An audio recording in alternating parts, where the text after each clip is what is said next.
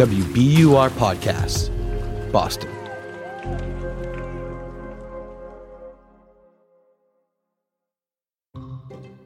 Hello, Amory. Hello, Ben. oh, that was that was creepy. Thank you. Ugh. Uh. That's gonna come for you in the night. How do you feel about spiders? you cool with them? More cool with them than you are, certainly. Yeah, that's true. That's true. Although, when I first saw the movie Arachnophobia, I don't know if my dad would even remember this, but I remember saying to my dad, like, Dad, are there spiders just everywhere? And he was like, Yes, honey, there are. And I just remember having this total meltdown, like, No, there can't be spiders everywhere. Well, we have some bad So- news for for me and for childhood Amory. Um, so keep listening as we continue with our October series. Endless dread.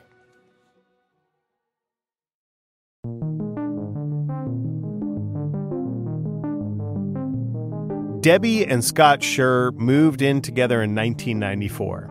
They were young, in love, and living in Brooklyn. And as many young couples come to find out, one partner's interest will often rub off on the other, even when it's weird. Like this one time. That same year, they were at the New York Renaissance Fair, and Scott saw something he thought was pretty cool. We were walking around, and there was a vendor there that had a few of them, all different kinds. Scott had never owned one of these things before, but once he saw them, he was hooked. He was reaching for the for his coin of the realm. We kept passing this booth and kept passing this booth, and every time we passed the booth, I would turn to Debbie and go, We need to get one. Debbie was not into it. I thought he was joking. Every time we walked around, I'm like, yeah, yeah, okay. And I kept pulling him away from the booth. I'm like, no, absolutely not. We will not be having that in our house. No way. But then And he just kept pointing and like, look how fuzzy. Look at the pretty colors. Look, look, look. And then I was like, fine, whatever. If it would just shut you up, fine. No problem. Get it. I, I just didn't want to hear it anymore. so I caved. Did you name the spider? It, it was Harry. Okay. Yes. That that was of its course. name. Two large fangs, eight hirsute legs, body the size of your palm. Harry was a typical pinkish brownish tarantula called a Chilean rose hair, the kind you can get at any pet store, the kind that is my personal living nightmare. Scott, however, was enthralled.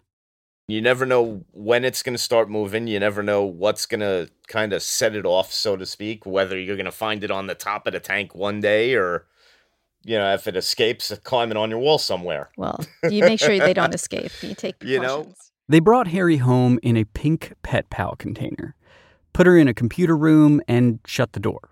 The seller told them to just give her crickets and water once in a while. That was basically literally. the extent of our tarantula care knowledge. Once in a that point. while. Yep. Any schooled spider hobbyist will tell you this is the equivalent of like adopting a dog and being told, eh, you'll figure it out. Debbie says she knew very little about tarantulas. I remember one time I panicked because if you saw the movie Gremlins, you know that when you give them water, they multiply.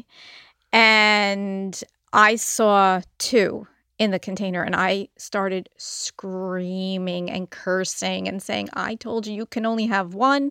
Why are there two in there? You snuck one Scott in." ran into the room these and he was like. Oh, And it was Harry and he's is "It's just shedding its molting." skin." I'm like, what the hell does that mean? I, I Yeah, you and me both, Debbie. it meant Harry was shedding her skin. you know, just normal tarantula stuff.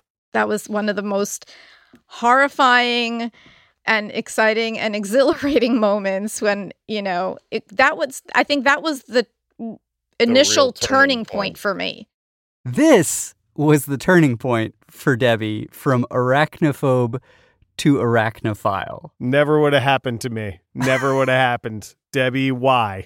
Because this was the moment that Debbie realized these creatures were fascinating if you were just willing to get to know them, to do a little bit of research. Nope, I'm going to say st- stay stupid. I prefer to stay stupid and fearful. Today, if you go to a Renaissance fair and see a tarantula stand and for whatever reason are into that, you'd probably pull up Google on your phone and do some light reading before you even bought the thing. At the very least, but in this yesteryear of the interwebs, there was no easy access to information online. And that gave Scott and Debbie an idea. We just wanted to create a site where some people, if anyone got on the internet and looked for information about tarantulas, that they might be able to find something that might be helpful to them. And that was why Arachnoboards was born. What they didn't know, and what you may not know, is that arachnoboards.com would become one of the most used, most well known websites for spider fans, spider bros, spider collectors of all types. It's pretty much opened a door that most people didn't even know the door existed. That door has likely changed the world of spiders.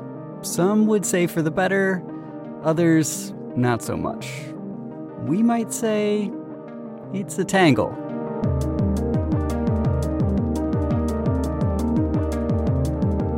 I'm Dean Rosehair Russell. I'm Ben Bluefang Johnson, and you're listening to Endless Dread. We're crawling into your ears from WBUR. Oh, Dean, no. We're crawling no. into your ears from WBUR, Boston's NPR egg sack. Ah, today, as part of our month long series Endless Dread, we go to one of my least favorite unswept corners of the internet the spider web. So, Ben, how excited were you when I pitched this story?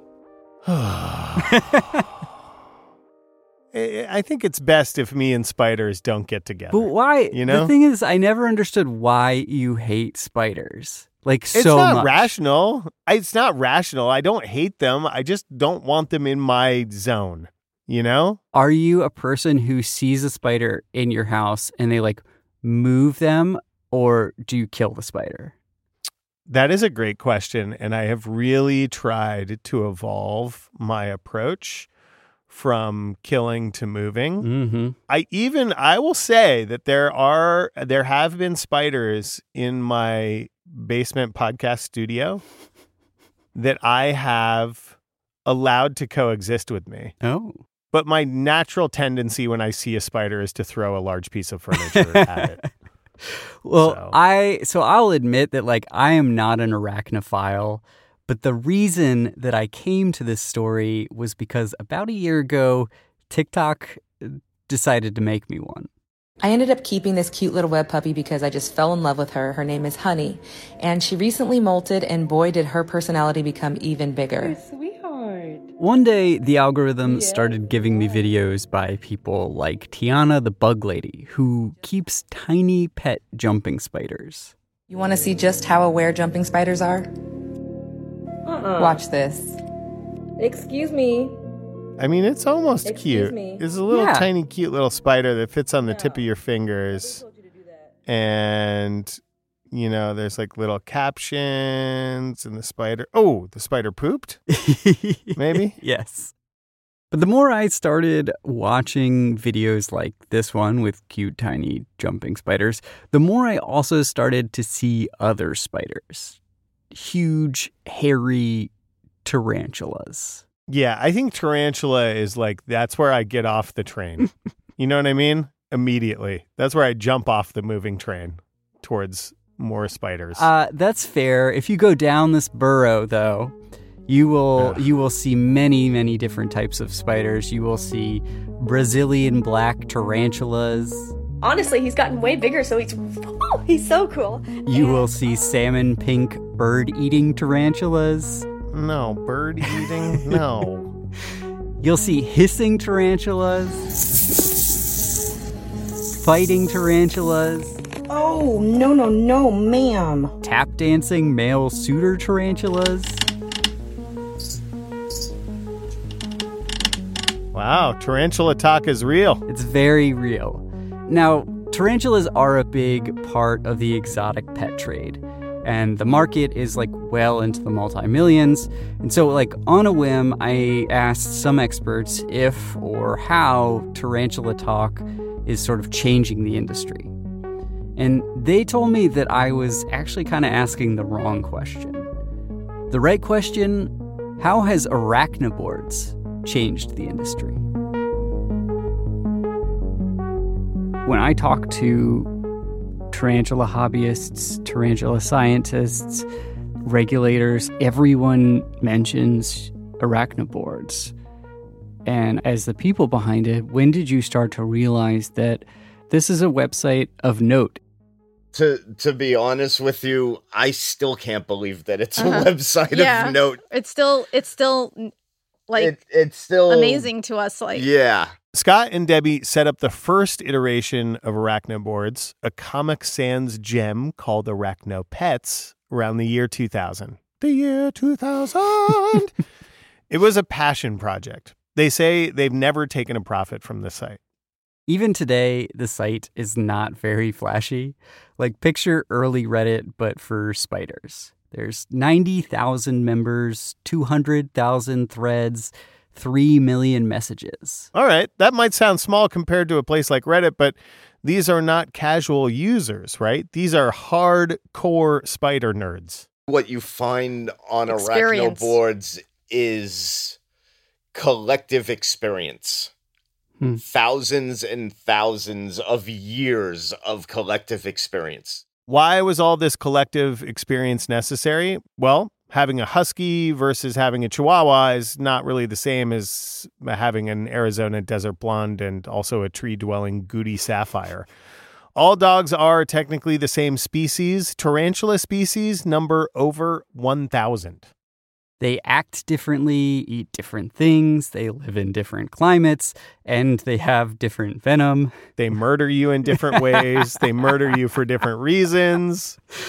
Uh, all of this is partially why arachnoboards became so popular. People were dying for hyper detailed advice. Advice in threads like rose hair mating, Stromatopelma bites, how to pre kill a superworm without making a mess, T. albo acting strange, curly hairs abound. maggots. But maybe the biggest effect arachnoboards had, at least from the perspective of anyone with more than two legs, was on trade. Because today, a lot of people collect exotic spiders, not just like some casual coin collection. This is full on obsession, like Pokemon style. So, in trying to understand how the website Arachnoboards has changed the spider world, we talked to collectors who keep like literally hundreds of spiders in their home. Again, just why? They told us that their collections, in large part, were thanks to Arachnoboards. I went crazy, and I understand why people went crazy. You know, I, I started getting all these different species and trying things out. I guess just the idea of being like, let me try. Why, why don't I just try getting this species of spider into my house? Well, obviously, you are not Linda Rayor. I study Australian huntsman spiders, which are Okay. very cool because they live in large family groups of up to 150. Yes, Linda and I have very different ideas of what cool means. Someone once looked at them and said, Wow, these are credit card spiders. They're so flat, but they're big spiders. And lots of people f- from around the world write me because they're not available in the pet trade. Linda doesn't hobby. She is a behavioral ecologist at Cornell. And president of the American Arachnology Society. She started studying spiders because in grad school, she got the feeling that they were being ignored. I was finding all of these uh, large, totally cool spiders, and I kept bringing them to the entomology grad students and say, "Wow, look at this! What is it?" and they said, "Spiders don't matter. We don't care. They're not important." And that's our show, folks. Spiders are not important. Everybody go home. they are, they are, they are. Take it from Charlotte, the world's most famous spider. Do you realize that if I didn't eat them, bugs would get so numerous they'd destroy the earth? Spiders help keep our ecosystems in check. worldwide, spiders are eating more prey, primarily insect prey, than all the weight of humans on Earth on an annual basis. I'm just saying, not all of us take such a positive spin. Just think of the world's second most famous spider.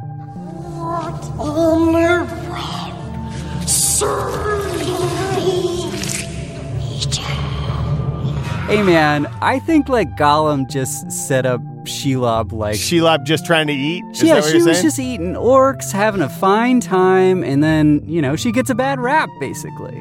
And yeah, she gets a bad rap for a massive cave dwelling murderous spider. yes, I agree. Anyway, in the early 2000s, Linda Rayor was teaching a class on spiders. So she decided to get a class tarantula.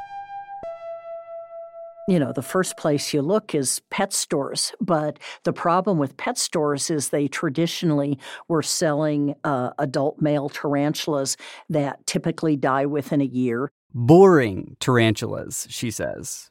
But then she stumbled upon this new URL. How would you describe Arachnoboards to someone who has never been to that website? Uh, it's wanted ads, it's wanted and selling ads. Arachnoboards had set up a classified section where just about anyone could list spiders for sale or trade. And all of a sudden, Linda was seeing exotic species from far off places for sale. I had no idea that tarantulas themselves were so incredibly diverse and beautiful. Like the Socotra Island blue baboon. These are beautiful, big, burrowing tarantulas that live in big groups and pile on one another, kind of like sardines. Or her favorite, the Indian ornamental. They are fairly venomous because if you live in a tree and you grab a lizard, you want to kill it fast so it doesn't drop. With the dawn of arachnoboards came a wave of new hobbyists with that obsession to catch them all. Suddenly, you could easily order spiders through the mail, in a box, or an envelope. Yes, through the mail. These days, people post unboxing videos on YouTube all the time. They'll even like order these things called mystery boxes. As in, you don't know what spiders you get until they get there. 20 tarantulas. Holy moly. Last time they sent 10. And that was a lot. Owning a tarantula today is arguably way, way cooler than in the days where you had to go to a pet store. But this shift in the industry, making unusual spiders available at the click of a button, Linda says that that has also had some negative effects. Uh, yeah. I think it is good for people to have pet spiders and to look at spiders and recognize how incredible spiders are. Where I have a great deal of ambivalence is there's there is so much pressure to collect from the wild for newer animals in the trade. And that's just totally bad business.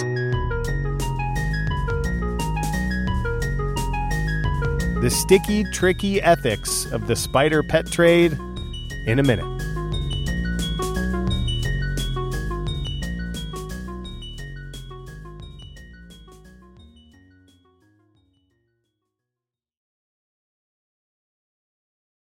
The world's clean energy future relies on ancient elements still in the ground. Without mining, there will not be a clean energy transition. But pulling them out of the ground comes at an environmental and human cost. Mining is intrusive, but the results are the building blocks for products that we use every single day. I'm Meghna Chakrabarty. Join me on point for Elements of Energy Mining for a Green Future. Five special episodes. Listen and follow On Point wherever you get your podcasts.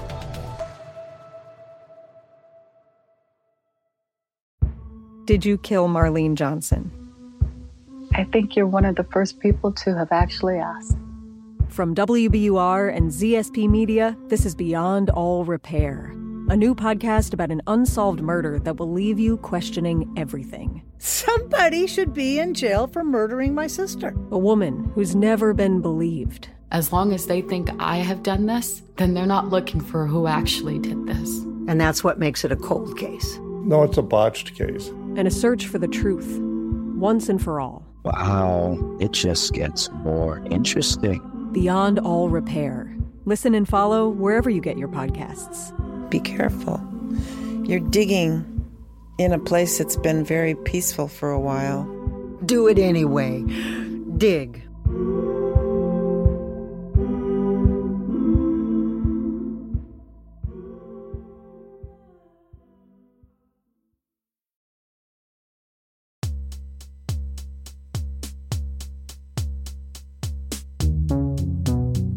For collectors of anything, there's usually a strong desire for, you know, the new thing. But when you factor in the internet, sites like Arachnoboards, and the fact that spiders are living beings, we wondered what does that desire mean for the spiders themselves? First, some context. One thing to understand is that people discover new tarantula species all the time. This past August, it was the Persian gold in Iran. A month before that, four new species were described in Colombia. See, like, this is amazing that new species are always being discovered.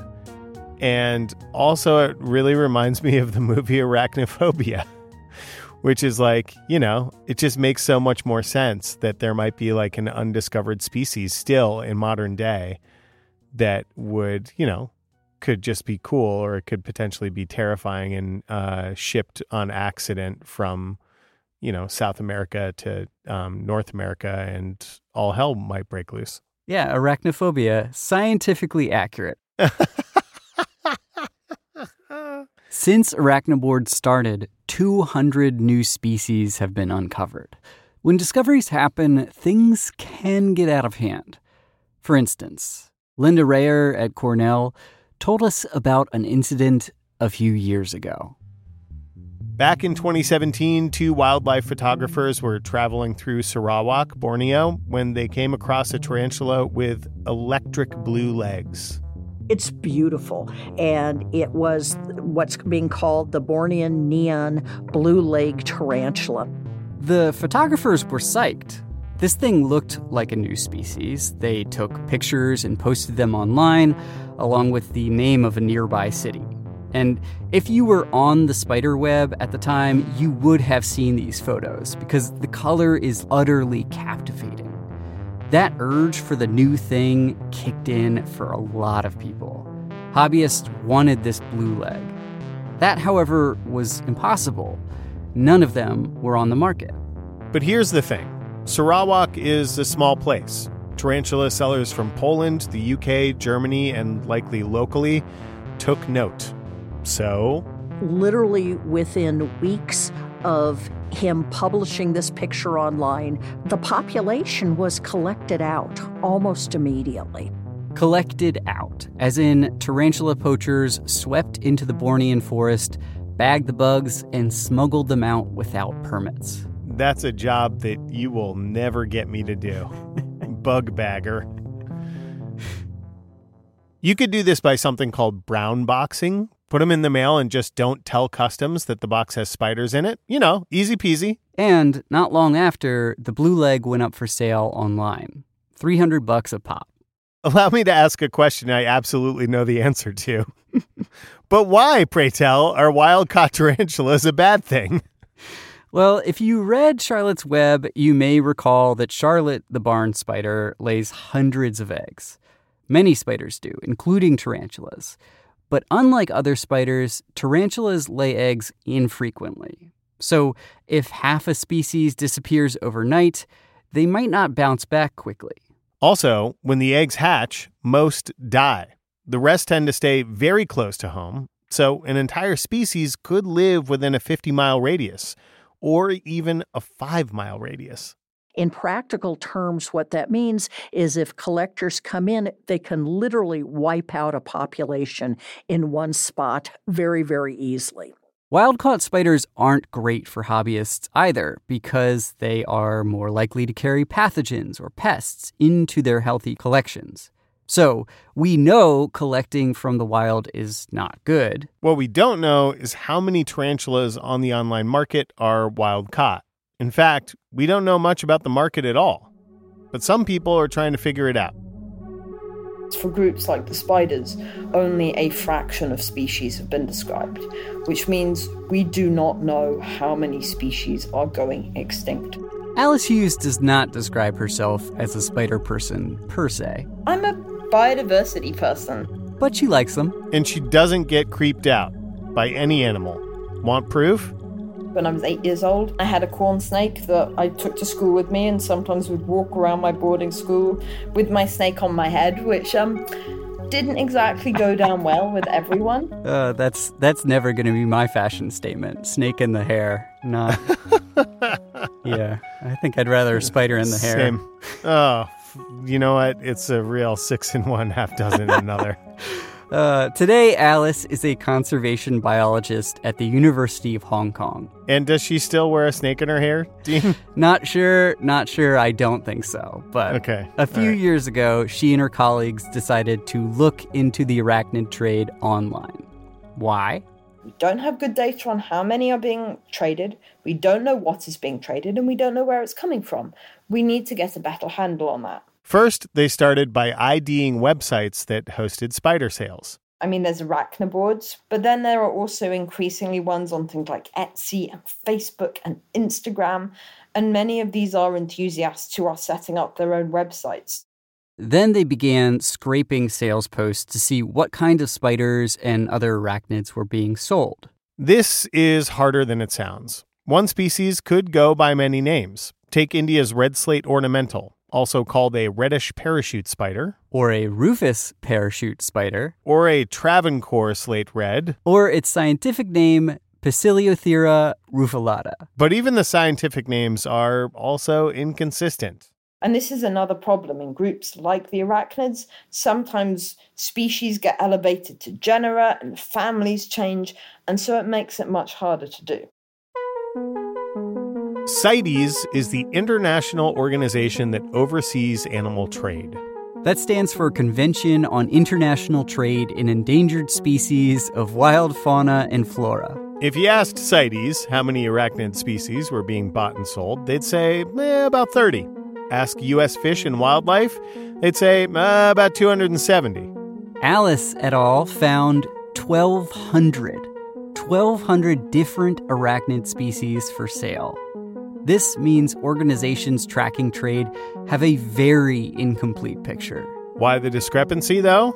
1,200 versus 30? This is for a number of reasons. One of those is that people just don't care about the arachnids, and so Meaning, might- because the general public doesn't think too hard about the welfare of spiders, organizations like CITES and U.S. Fish and Wildlife do not regulate spider trade nearly as much as they do for more adorable animals. And the other thing is, as you say, many of them are not going to be shipping them in an obvious way. They're going to be putting a load of slings in an envelope and putting it in the post. A sling, by the way, is a baby spider, which, no thank you. Alice also found that It is very likely that there are species being traded that are actually undescribed species. We should say that if a spider is mislabeled, that could be very bad for a collector. But to our main question, how many arachnids in trade are wild caught? I think we found on average about 68% or so come from the wild. AKA, like most of them, like almost all of them, like 70%. That's a lot. Some experts say that figure is too high. It is hard to know for sure. If it's over zero, it's too high, Dean, is what I'm saying. Debbie and Scott Schur, the owners of Arachnoboards, recognize the power that their website has, or at least was part of.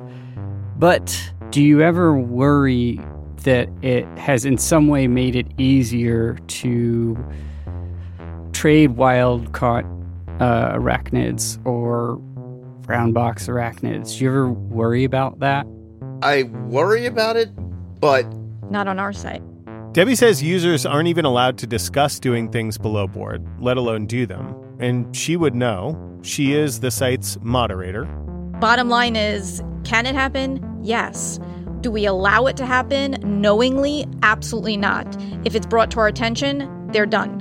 Hmm. it would occur regardless of whether Arachnoboards was a site or not. Mm-hmm. it's the interconnectivity from the internet at this point that is more of an issue than anything our site does. To be fair, the spider web is now vast and tangled. Arachnoboards is far from the only place to host spider sales. And they do have a thread dedicated to calling out shady sellers. Still, how do you fix things? I feel, ugh, how do I put this? It's like I feel that it should be done through legal means, through governments, but the problem is, is that the governments don't care about spiders. And all they want to do is shut it down, shut it down, shut it down. Governments don't care about spiders is, for some reason, to me, a humorous statement. Hey man, a lot of people feel that way. Linda Rayor at Cornell had this to say about spider regulations. I don't want them taken out of the wild and stripped. How you control that, I don't know, but I think um, there has been a tendency to go overboard. For instance, Linda told me there's been a big push to list the Indian ornamentals, one of her favorites, as endangered. This would mean that none could be imported in. And more importantly, here in the States, they would regulate selling the spiders out of state.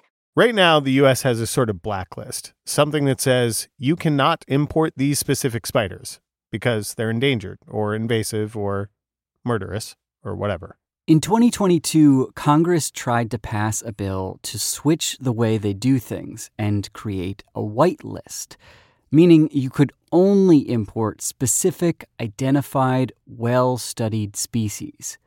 Alice Hughes, the scientist who did the online spider study, she is into that idea. It means that you can have much more control of the market. But it never passed. For now, if you really want to have a pet spider, again, no clue why you would, but if you did want one, the best thing to do? Literally just search for it and make sure that they have a listing that says that their animals are um, sustainably bred in captivity.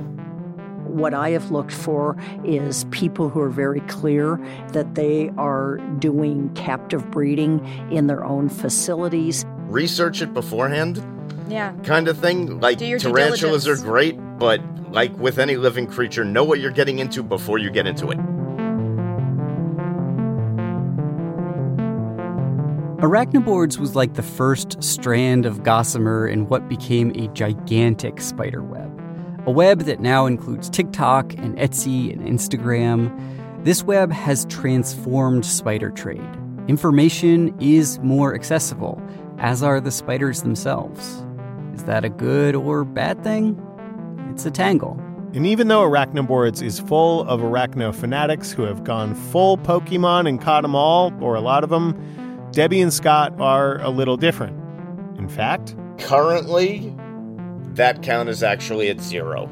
Um, oh, surprising. The last one passed away a the, few years the ago. The last one passed away a couple of years ago, and which was our first. Harry, the original. Harry. Rest in terror, Harry. Scott says after Harry died, that was it for him. His tarantula keeping days are over. But Is that true for you too, Debbie? Well, I'm not gonna. And you know what, Debbie? Take out that coin of the realm and knock yourself out. That's what I say. If you love spiders, you gotta love them. Endless Thread is a production of WBUR in Boston. This episode was written and produced by me, Dean Russell, and it is co hosted by Ben Brock Johnson, who is somewhere in the forest right now, surrounded by spiders.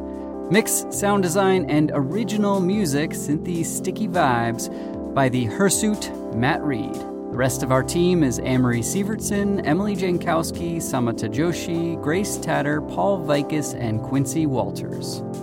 Endless Thread is a show about the blurred lines between online communities and some phrase that Ben wrote that I cannot read the shedded car as. Oh, the shedded carcass of an electric blue tarantula, which technically, if it's shedded, it's just skin and not a carcass, but hey, what am I to say? If you have an unsolved mystery or an untold history that you want us to tell, hit us up endless thread at wbur.org.